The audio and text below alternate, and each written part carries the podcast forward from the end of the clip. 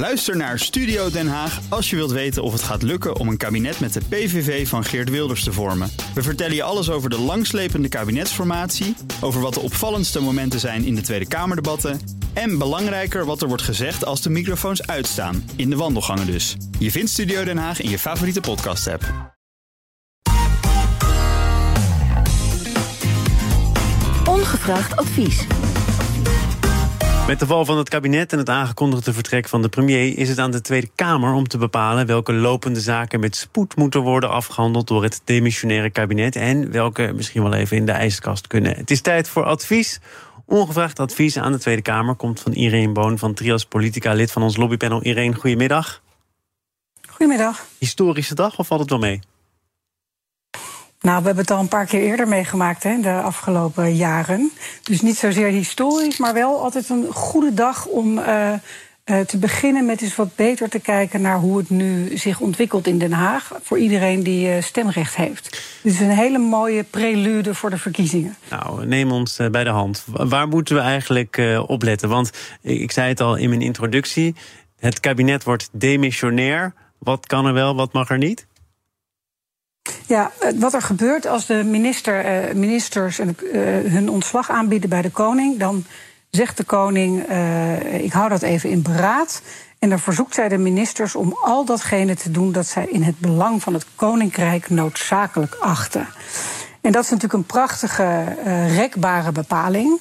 Waarbij dan de vraag is: oké, maar wat is dan, wat kunnen wij dan nog redelijkerwijs zeggen dat in het belang van het koninkrijk is?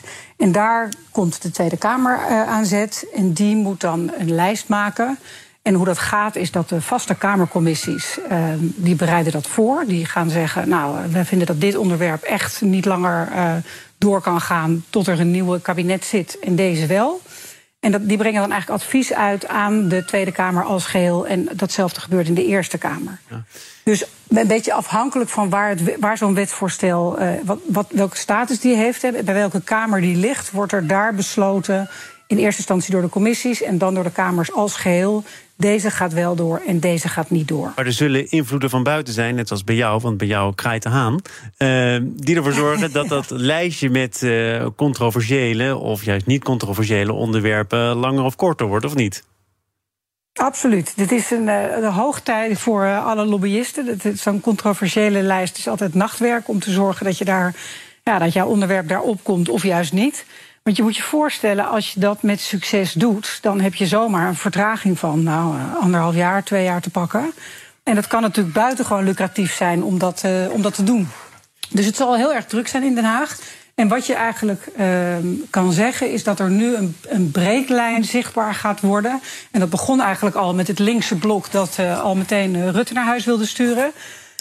de breeklijn gaat een beetje zijn politici die heel erg nu al beginnen met de verkiezingen die we straks gaan krijgen. Dus die herken je aan campagne voeren en heel star in de wedstrijd op alle standpunten 100% hun eigen verhaal naar voren brengen.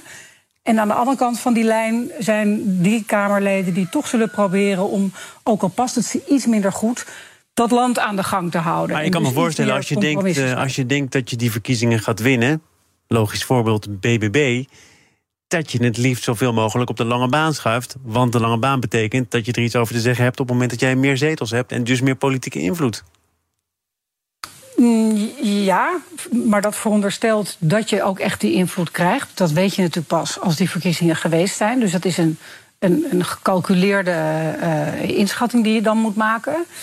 Maar er is natuurlijk ook een aantal onderwerpen, zeker in het voorbeeld wat je aanhaalt van de BBB, waarvan je nu al weet dat je dat, als je dat uitstelt, dat het eigenlijk uitstel van executie is. Want er zijn, met name bij die, bij die landbouwdossiers, zijn er gewoon harde doelstellingen vanuit Europa met harde jaartallen. Waar we echt niet onderuit kunnen door te zeggen: ja, we waren demissionair, sorry, maar we hebben er even uh, anderhalf jaar over gedaan. En die formatie lukte niet zo goed. Dus ja, sorry, Europese Commissie, wij doen niet mee. Zo werkt het natuurlijk niet. Zo werkt het niet met de klimaatdoelen van Parijs. Zo werkt het niet met de, de, de mestontheffing van de Europese Commissie. Dat zijn allemaal harde deadlines die gewoon doorlopen. Dus de, De klok tikt door. We hebben een oorlog in Oekraïne waarvan je ook niet kan zeggen... Ja, sorry jongens, wij kunnen even niet beslissen. dat is al gezegd, hè? Dat is al meteen gezegd. Daar, daar was niet eens een lijstje voor nodig. Uh, Rutte heeft al gezegd, steun aan Oekraïne zullen we onverminderd blijven voortzetten. Uh, wat we ook moeten voortzetten is deze rubriek. En die sluiten we uiteraard af met een ongevraagd advies aan de, aan de missionaire Tweede Kamer. Irene, wat zou jij hen willen adviseren, de leden van die Tweede Kamer? Zoals je zegt, de Kamer is missionair. En de Kamer is echt nu verantwoordelijk voor het aan de gang houden van ons land. Dus probeer nou te focussen op het grotere belang en niet te veel politieke partijopportunisme nu hoog tijd te laten vieren. Want dan staan we weer anderhalf jaar op slot. Alleen controversieel, wat echt wat controversieel is.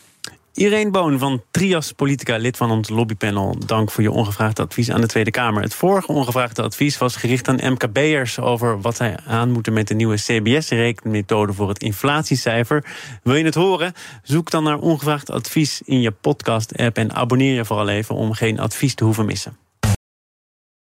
Ook Thomas van Zeil vind je in de BNR-app. Je kunt live naar mij luisteren in Zaken doen. De BNR-app met breaking news, het laatste zakelijke nieuws... en je vindt er alle BNR-podcasts, bijvoorbeeld Het Nieuwe Geld. Download nu de gratis BNR-app en blijf scherp.